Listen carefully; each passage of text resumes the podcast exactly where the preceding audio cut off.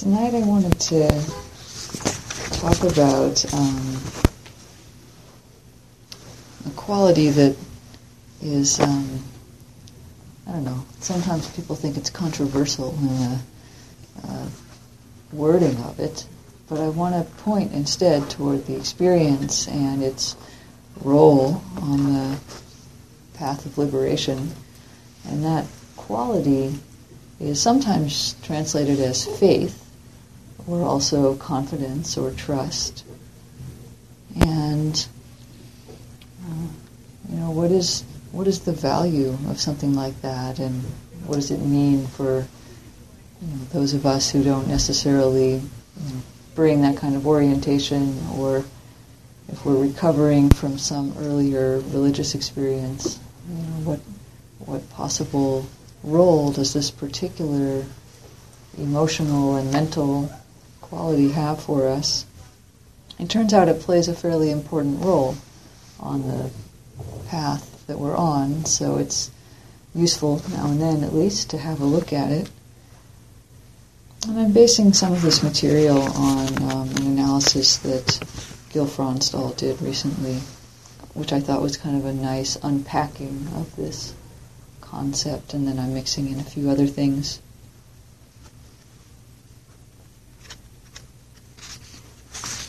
Here are a couple of overview quotes.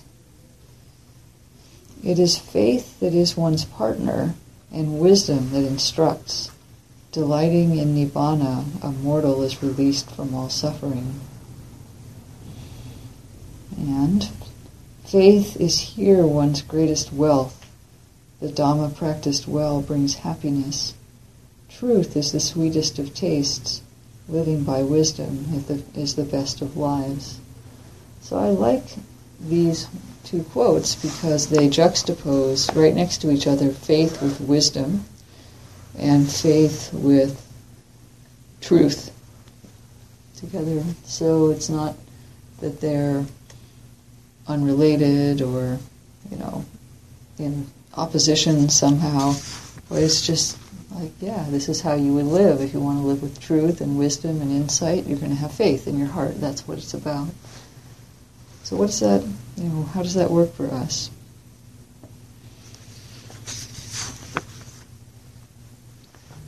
So, maybe to balance, there's another quote, which the Buddha once is said to have said It is for you to make strong effort the Buddhas only tell you how.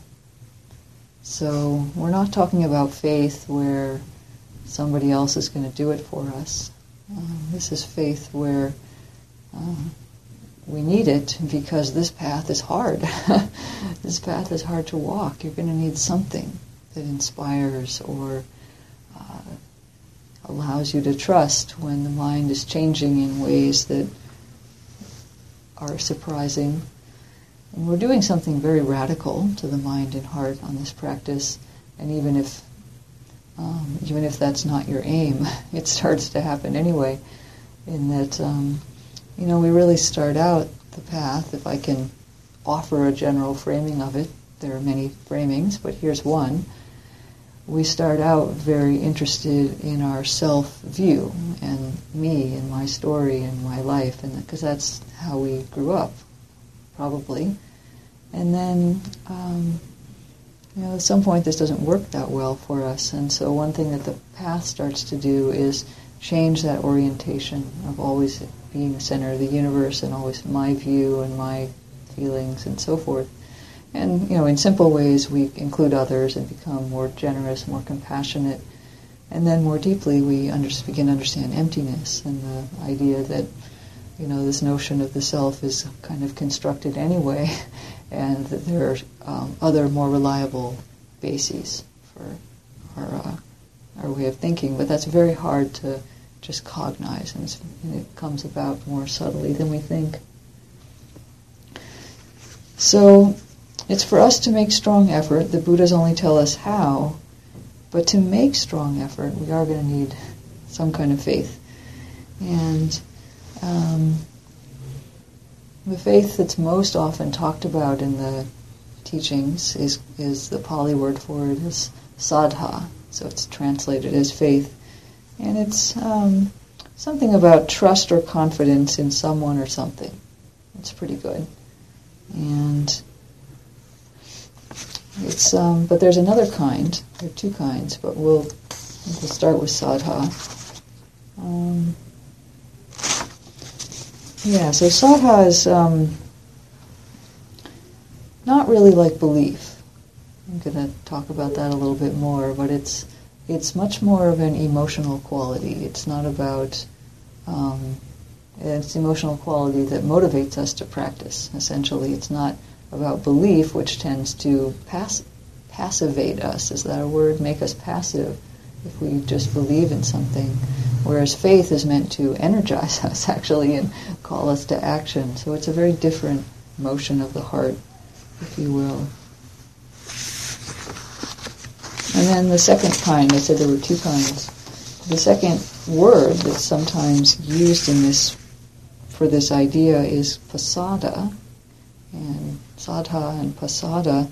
And pasada is more like um, confidence, and sometimes, yeah, usually it's translated as confident or trusting um, in some way, and it's most commonly associated with um, that quality. I don't know if you guys have seen monastics, um, Buddhist monastics, but often there's a way that they carry themselves or just have a presence that I at least find inspiring. I don't necessarily want to be a monastic myself, but I think they're really cool people. they're they're very settled, they're very calm, serene They've made a choice that at least if it works for them, they have something something about their bearing. And it turns out that this is not just, you know, Kim's personal relationship to monastics. This is talked about a lot. I know other people talk about it too. But it's actually talked about in the suttas as um, pasada is what is inspired by seeing somebody who's very devoted to the path. And so you get that feeling like, oh, you know, they really embody something interesting, something that draws me in some way, and that quality is um, pasada, is trust or confidence. So you get the sense of, okay, this path kind of works. You know, these people look radiant and, and like it's um, really settled something in them. So then that helps me think, okay, this is, I'm glad I'm putting my time and effort into this. Pasada also, um, the reason maybe why it's used for this kind of faith is that it has a double meaning in Pali. It also actually describes how you look, which is clearness, brightness, purity, and calmness. People who look like that are inspiring. So a peaceful confidence in some way, you know, not zealotry. It's not at all what it's about. So these two words, you know, they overlap in meaning. Uh, these two kinds of faith. But um, what Gil points out in his analysis, and which drew me to the to wanting to unpack this, is that saddha is generally used um, when discussing the confidence or trust that's needed to start practice. It's something that we initiate and, and carries us at the beginning, whereas um, pasada is used more often to refer to verified faith or the confidence that we get after we've walked for a while. And then we have something that's kind of like faith, but it's more like I actually know because I've experienced this. It's a direct knowing of some kind. And that is also called faith or confidence. It's interesting. So um, let's talk a little bit more about each of these different types. So saddha um, is really more associated with action than with belief. I talked about how it's what initiates us and gets us walking. Um, it actually originally had some meanings that were related to um, making offerings to gods, but they were about taking action. It was the action that mattered, not the particular faith. And then it's um, it's really to talk about how it would manifest for us, it's really affective in nature. It's an emotional quality. And it's sometimes associated even with love. You know, that's a similar, like loving kindness, that's a similar kind of movement of the heart And my understanding is that when faith is pure and bright and is this saddha quality, it opens the heart and it opens possibilities. Exactly the opposite of the way belief or um, kind of gripping onto something or fundamentalism is going to close and close possibilities and um, def- you know make rigid definitions and boundaries around things. This quality of faith always has this opening feeling to it, which is why it helps you know bring uh, bring us the ability to start walking this path. The Buddha acknowledges that for some people, um, progressing through a degree of faith and love, is the phrase used, is how they advance on the path. So there are actually there are actually people who are called faith types, as opposed to wisdom types or energy types or other things. Faith types whose practice develops actually because they have this affective quality. Very important for them. And even if we're not that type, I think uh, connecting with that in ourselves is helpful. So it's not that faith is kind of meant just for its own sake. You know, it's a nice thing to have. It's actually meant to, to, to do something. I also have, um, I found this quote from another teacher. Compassion is the difference between a faith that opens you to what life brings and beliefs that force you to close down to protect what you cannot or will not question. I liked that. It used compassion instead of love, but it was relating it to the same idea is that faith opens and belief closes, and that you know the quality where we're not willing to question something or something has to be that way is kind of the antithesis of faith. Interestingly, in the way we're talking about it, so we have to bend our mind a little bit. Repeat that again. Yeah, um, compassion is the difference between a faith that opens you to what life brings and beliefs that force you to close down to protect what you cannot or will not question. And so if this heart quality is infused with compassion in this case, or love is what the Buddha said, then it has this rightness to it that helps progress us along the path.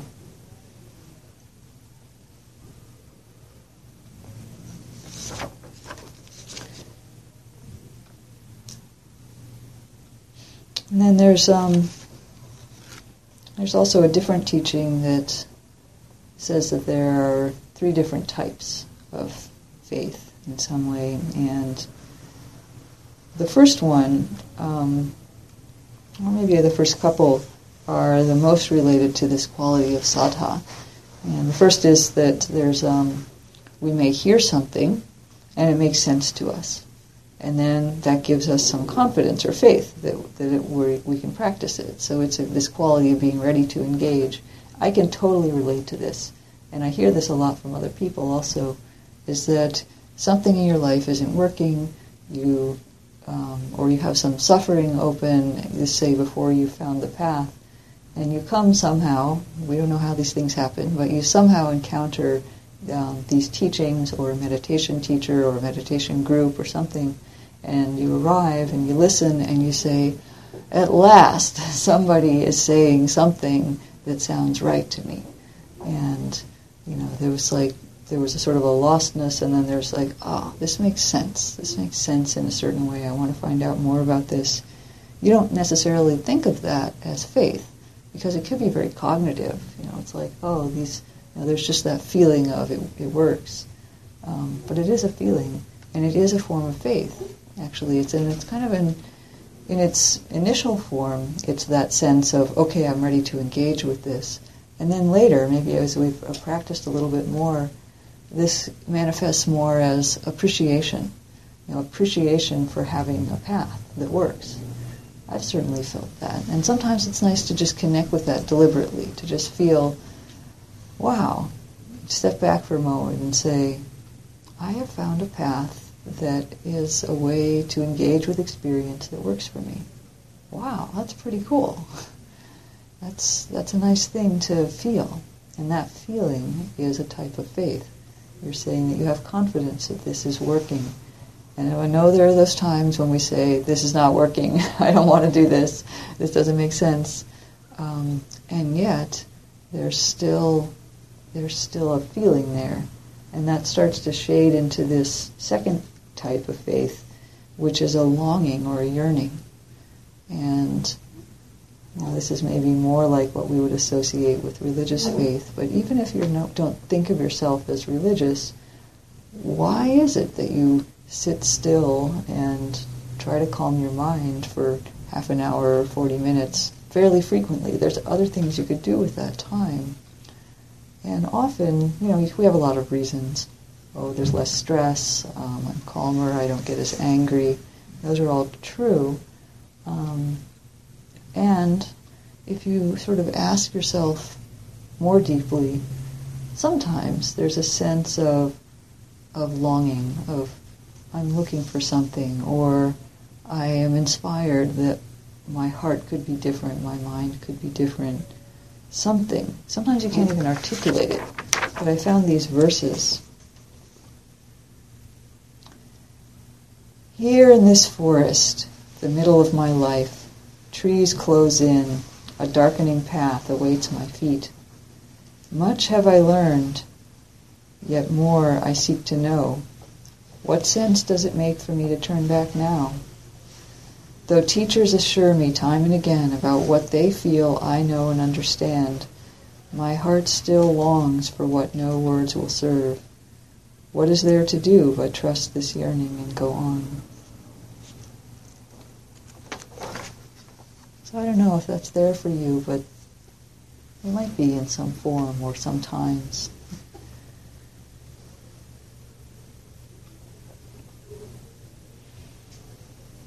And then the the third type of faith is um, harder to maybe harder to talk about, but it um, it's a very deep emotional energy that um, fuels strengthening of the attention in practice. Maybe is the best way to say it. If we're sitting, you know, you have those sittings every now and then where the mind does actually get clear and there's a feeling of heightened attention. Maybe the periods during a meditation, or sometimes you'll have a whole meditation where it just feels like the mind is right there. And the quality that's behind that, one quality that can be behind that, let me say there's several ways you can do that, but one of them can be just this um, vibrant opening to what's there. You know, the mind became very clear because you stopped resisting anything in experience, basically. Often my mind is not clear because I've decided some part of experience is more important than some other part. I want to think about that thing that's going to happen tomorrow, or I'm focused on that pain, or I'm just, you know, tired or something, and so I'm letting the fuzz come in. Um, but if the mind is sort of equally present for everything. Um, there's a vibrancy to attention, and that is starting to um, touch into this um, faith. Remember that earlier quote about compassion, a faith that opens you to what life brings. So it might be reasonable to say faith is the willingness to open to experience. Why would you open to experience? you know, it's hard enough. Mm-hmm. It's hard when we feel all that, but something helps us open and so this most subtle kind of faith is that ability to say yes, even though it hurts, or even though I don't know what I'm going to experience when I open to this. Something tells me it's important to open. It's better than being closed. So that's another kind of faith. And that begins to shade toward the um, toward the pasada, which I'm going to talk about in a moment. But let me just mention um, a couple of the just summarize the benefits of this kind of primary faith, the saddha. The first we've talked about is that it fuels motivation to practice. You know, it's what. Why would you do it if you didn't have any confidence in it? So even if you don't think of yourself as having faith, the fact that you're doing it, you have confidence at some level. Otherwise, you wouldn't be doing it. And then the second is um, is this thing I talked about of powering attention. So a lot of insight happens when we have sufficient level of attention. We're not going to have an, an important insight if the mind is distracted and kind of halfway there. usually. It just doesn't happen. But if the mind is right there, and it doesn't have to be deep in meditation, we can have these moments of clarity in daily life. The mind should be clear and bright and present and open for it to have some kind of an insight. And faith is one of the qualities that fuels that. You can do it with love or compassion or concentration, other things. The aim is to get, it doesn't sort of doesn't matter how you get there. And so lots of opportunities are offered. But to get that attention to that balanced, bright place so that it can see something different. Faith is one of the ways to get there. And then um, third is that when faith, I didn't talk about this in much detail, but you can kind of infer it, you'll understand it from what we talked about before. It's also said in the, um, one of the Buddhist teachings that when um, faith arises strongly, it uh, ends the hindrances, which means that the mind will be able to get concentrated. So it prevents the mind from falling into greed and ill will, from imbalances of energy, and from, well, from doubt. so what does it say? When it arises, saddha averts the hindrances, and a mind free of the hindrances is clear, composed, and undisturbed. In this way, saddha has the characteristic of tranquil happiness. So these are all kind of the affective, emotional connections that faith brings to our practice. And then, in addition, um, I'll just point out that faith is one of the five spiritual faculties, as they're called, which are basically qualities of mind that help us learn a skill. So you have to have some degree of faith in order to learn something. so even aside from the emotional part, uh, this quality of confidence or trust helps us learn things.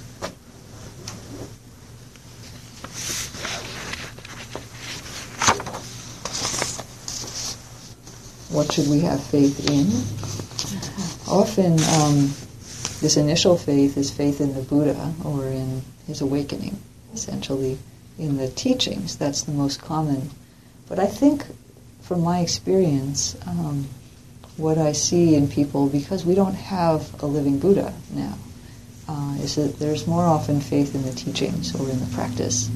That seems to be what comes up for people at the beginning of the path. I think you still have to hear the teachings. There's that sense of, oh, this makes sense. At last, I found something that's going to work.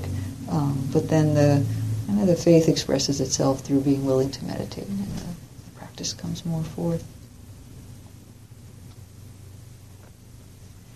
Okay, so let me move into um, pasada, which is sometimes called verified faith, and that's more about we've practiced for a while, and there's uh, a confidence that comes from actually seeing that something in our life has changed.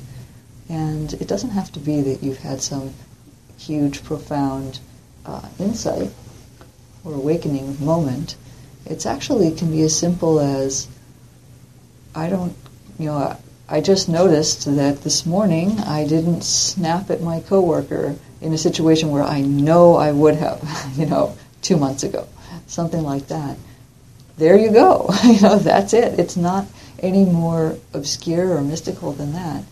It's like, you know, and you didn't have to go to, uh, this does sometimes help, but you didn't have to go to anger management class, for example. I'm not saying you shouldn't. Um, but, you know, there's something about this practice, right, where after a while we notice that we're different. It's like, huh, something fell away. Something seems to not be there. I'm not as disturbed, whatever it is. And so, you know, it's maybe a little bit mysterious sometimes. Um, but we don't, you know, we, it provides confidence that we know it can actually work.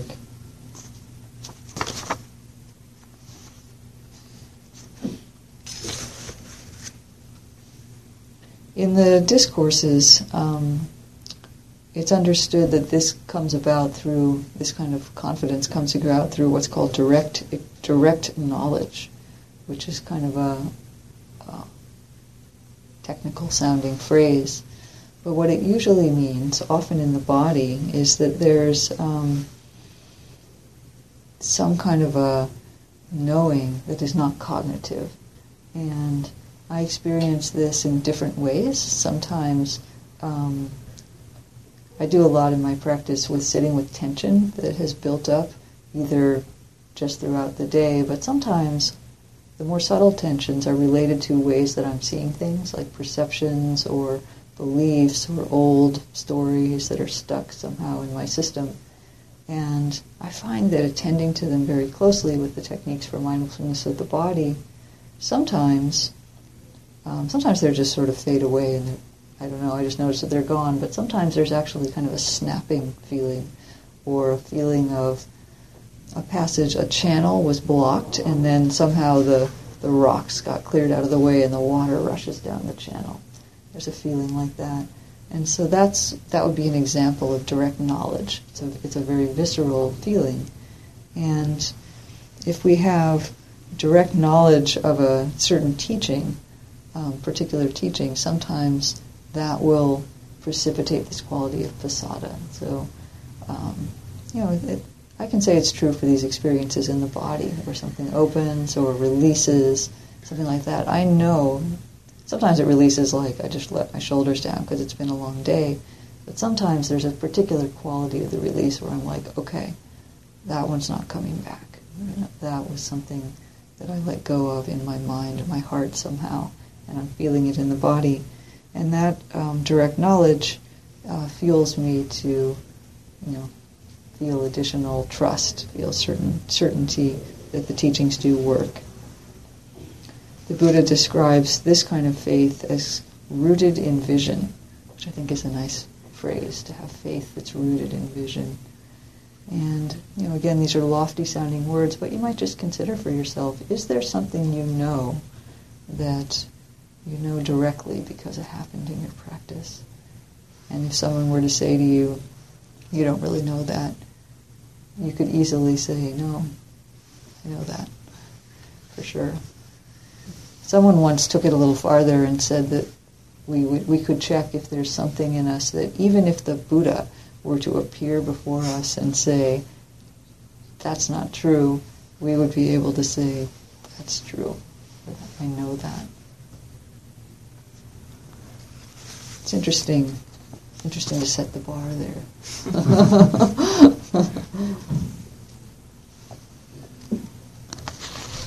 so it's said that you know, when this happens, and this will happen at various levels throughout practice, but when it happens more and more deeply, it becomes what's called avecca pasada, which means um, knowing faith or faith based in knowing. That's what we've been talking about. And this is also then um, described as perfect confidence. And it tends to be, in the classical teachings, perfect confidence in the Buddha, the Dharma, and the Sangha.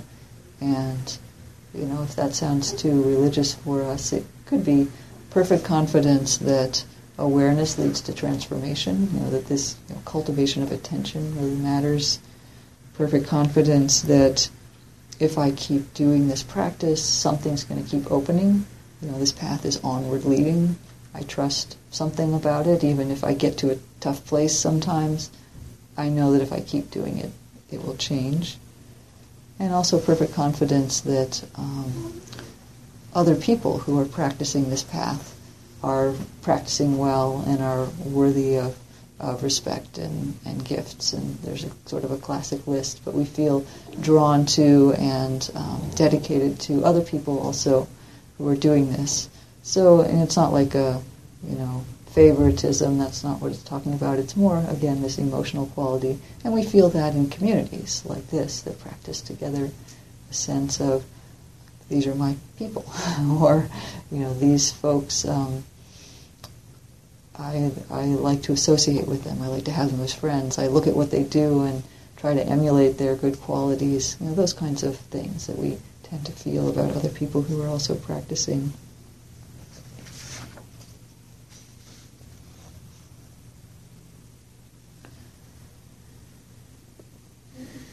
So I think that if we think of faith as something where we're willing to open to experience, that initialness, that saddha that we talked about of initially walking the path, would be something like a vulnerability, actually. And, you know, maybe the faith makes us strong in some way, but if you're going to be willing to open to something where you don't know what's going to happen when you do that, there's a real vulnerability in that, and I appreciate that about people who have that initial kind of faith. Um, it takes a genuine quality of surrender almost. And then pasada, once we know that doing that is going to be okay, um, then what we have looks more like courage. And it looks like courage from the outside, but it doesn't necessarily feel like courage from the inside because we don't need it so much. We know that it's going to be okay at some level. Although I think maybe I'll say that this is where the two kind of iterate. And, you know, we open a certain degree when we start to practice. And that goes along and we get some verification and we get some more confidence from that. And then we don't get to rest on our laurels.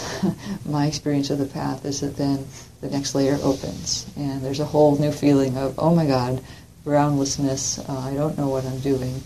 Uh, and I need that saddha again to take the next step. And then something comes from that that I don't necessarily know, but it brings another level of confidence.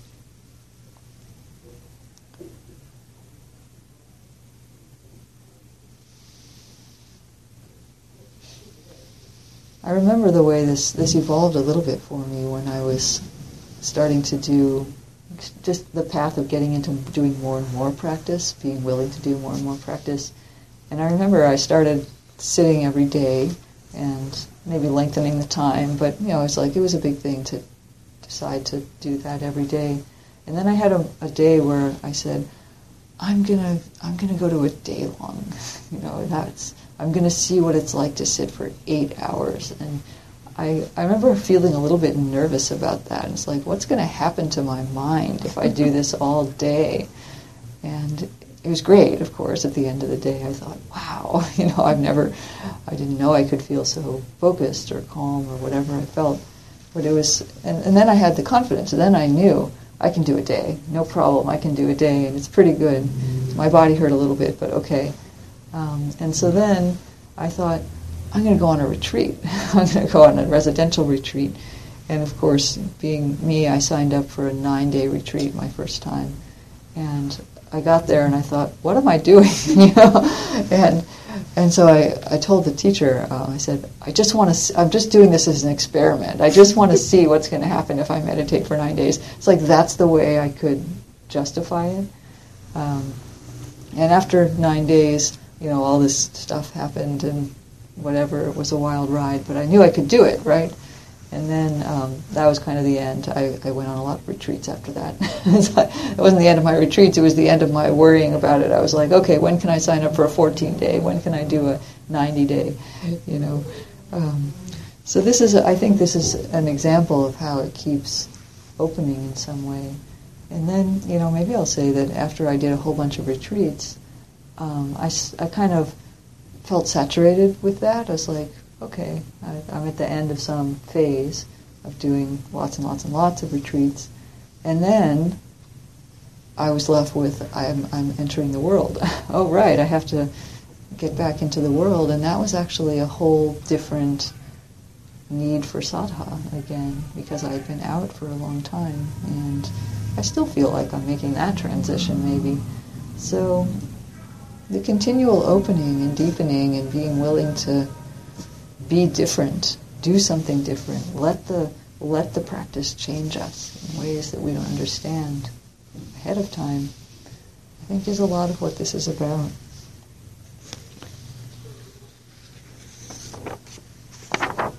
And then we start to trust that, you know, more than the things that we put trust in before, imperceptibly that shifts away from trusting the stuff of our lives, the concepts, the ideas of who I am, into more that opening, that walking, that whatever the next retreat's going to bring, you know, however it is that we're advancing on the path.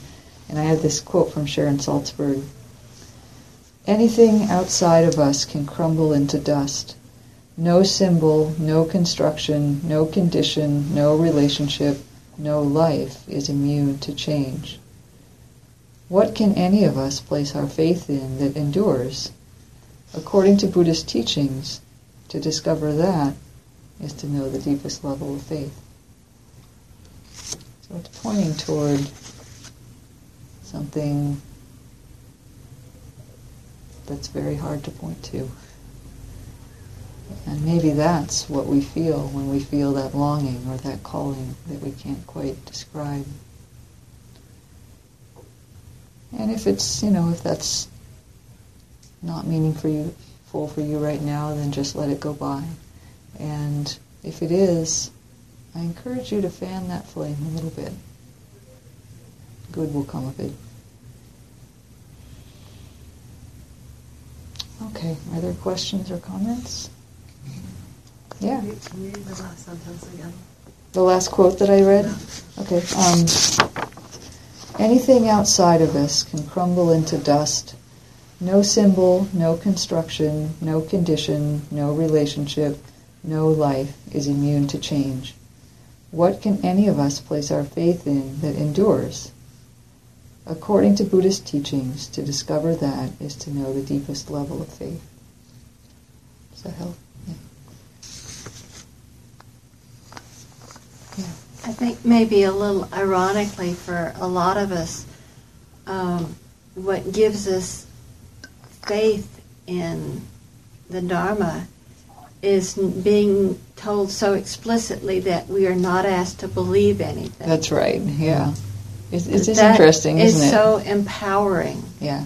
to check it out, see if it makes you happy, see if it reduces suffering. hmm If so, follow it. That I can get behind. Yeah. Mm-hmm. Isn't that interesting that Yeah. that's actually a kind of faith, and yet, Mhm. yeah, it's very different from belief. It's so grounded. It's so Yeah. so real. Yeah. Nice. Yeah. Not to um, play the devil's advocate too much, but I think a person can have tons of faith and still be delusional. Mm. Yeah. So um, there's different. Well, maybe you could say a little bit more about that. I have a thought on that, but let me hear more of what fueled you to say that. Just um, people believing that they know the path and they know these things um, for some reason or another, and find out um, down the road that they didn't know. hmm Yeah, one of the things that we have to let go of eventually on the path is conceit, um, or the sense of agency and knowing. Um, so, yeah, you're saying even on the Buddhist path this can happen. Absolutely. And we start out as Im- very imperfect practitioners because we have greed, hatred, and delusion. And actually, when I started I was concerned about this because I knew I had a lot of those three qualities, and I thought, how could it be that somebody like me could have enough, you know, because I don't have wisdom, how am I going to be able to choose the right practices and choose the right teacher and do it right since I have all these things in my way? And what I learned is that um, we always have just enough wisdom to take the next step on the path. and um, and so we do. We do our. We just take the step that it looks like we can take, and and then that will give us the information that we need to take the next step. And sometimes what that information is was, wow, I didn't understand. You know, I, I thought I did, and I took this step, and that it showed me that I didn't understand something. Does that start to speak to what you're saying? I think the path will eventually purify itself. I guess that's what I'm saying. That's my confidence. Even if we end up, we're going slightly wrong at the beginning because how could we? We're not there yet. What's coming up for you as I say this? Does that does that help at all? Yes, it, it, it helps to um, find humility. Yeah. Yeah.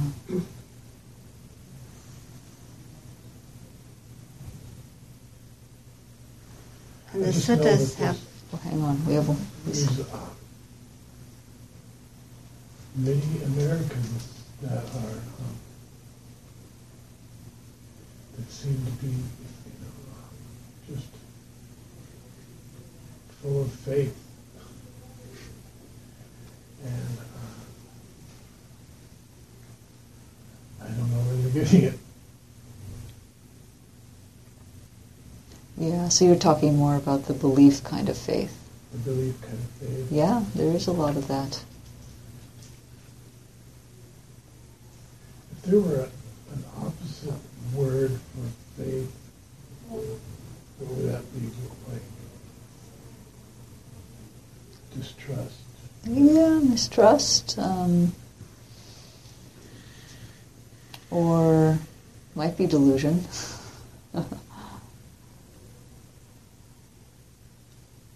Interesting to ponder. It is interesting to ponder. I mean, we might think of doubt, but I don't know that faith is the. I don't know that um, faith counters doubt. I think wisdom counters doubt. And faith counters something like passivity or unwillingness or fear of opening. Yeah. Yeah, faith and fear. Yeah. Yeah. I'm just curious also, because sometimes I feel like I'm not motivated or inspired um, to the level I used to be, and I, I'm wondering, like, what, why is that the case? Would that be also an issue of faith? Not Um, opening or resistance to opening to experience? Maybe. Um, the heart has so many tricky layers to it that um, there can be things that we don't want to open to, and they're buried in some way that we don't know that we don't want to open to them. And so, what it manifests, the way it manifests, is I'm too busy to practice. Uh, I don't have time for that retreat. I signed up for it, but I'm going to cancel it because I I need to work.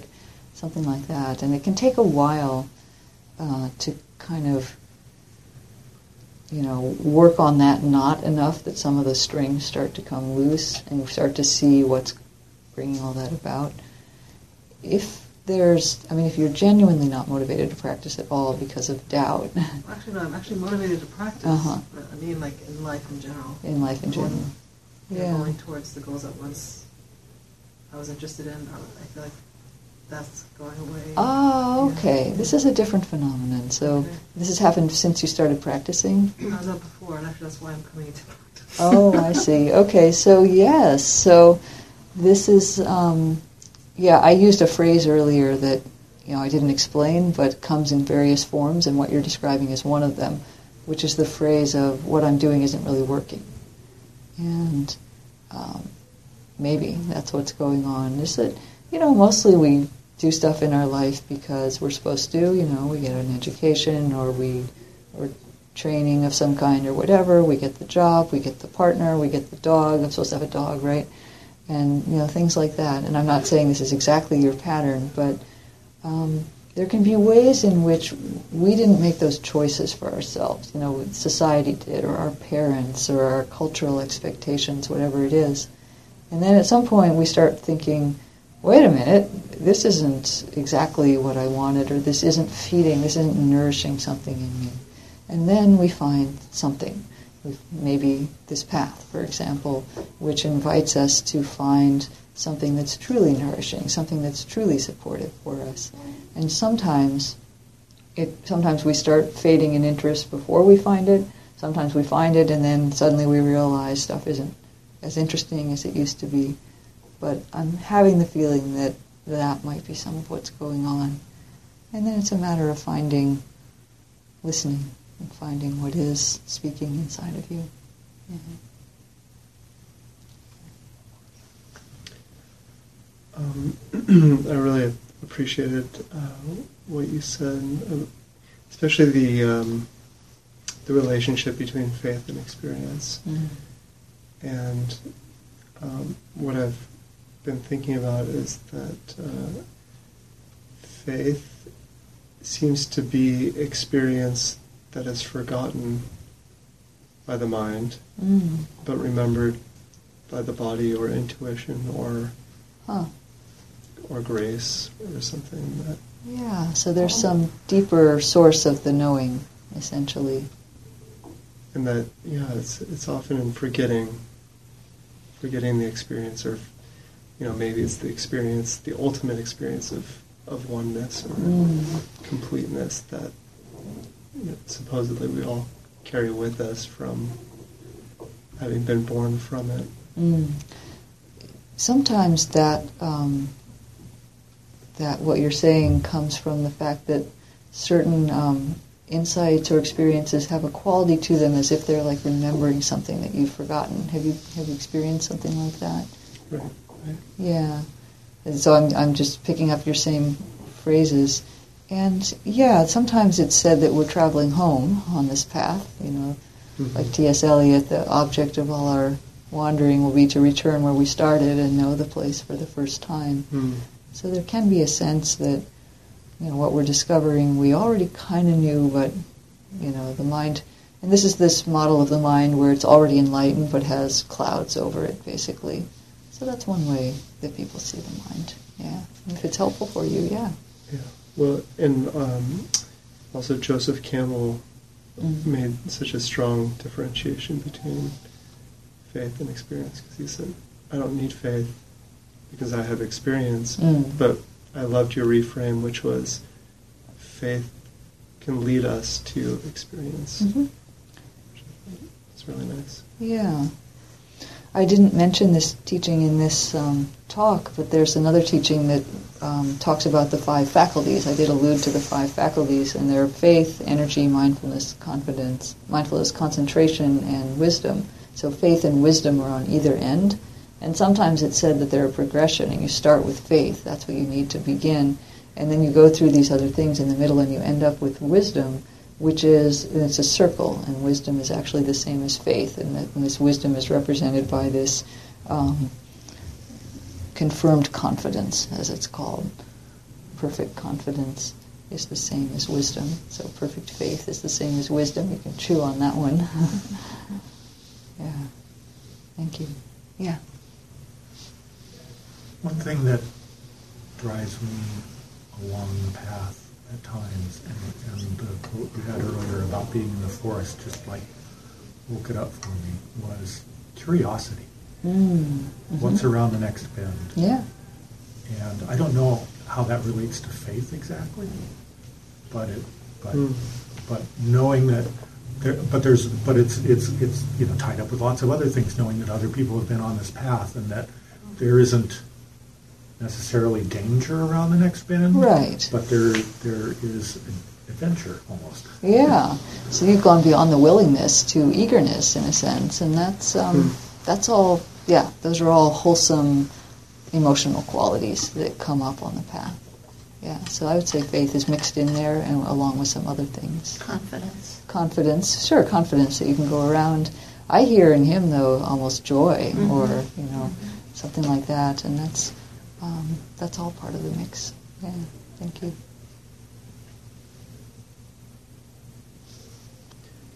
Yeah. Um, so is it in Buddhism that they recognize that there are different personality types that are more oriented Mhm. around faith or Yeah, experience? I mentioned or- a faith type, yeah.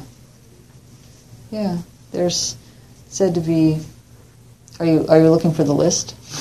No, I, Okay. it's, ju- it's just curious. I know Yeah. in Hinduism they, they have a lot of different Different types, yeah. They different types have there's and schools. And, and maybe because all of those teachings were all kind of around at the time of the Buddha, he also offered his version of that. And yeah, there are different personality types, and one is the faith type. Yeah. it's interesting. Yeah.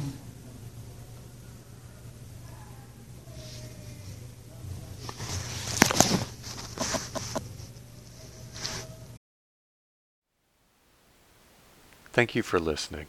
To learn how you can support the teachers and Dharma Seed, please visit dharmaseed.org slash donate.